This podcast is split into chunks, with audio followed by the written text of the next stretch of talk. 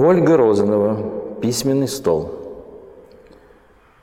Мы видели, что футуристы в России очень часто обращались к кубистическим построениям. Но сам кубизм не был чем-то неизменным. В своем развитии он проходил несколько фаз. Одна из них – так называемый синтетический кубизм.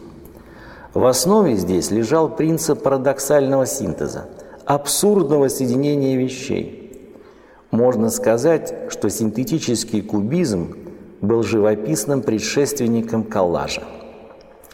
Работа Ольги Розановой «Письменный стол» пример такого синтетического коллажного построения.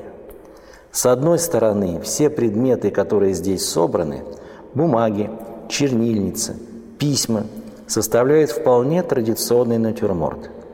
Но вместе с тем кубистическая манера их изображения открывает между ними борьбу ракурсов, провоцирует тенденцию к распаду видимости.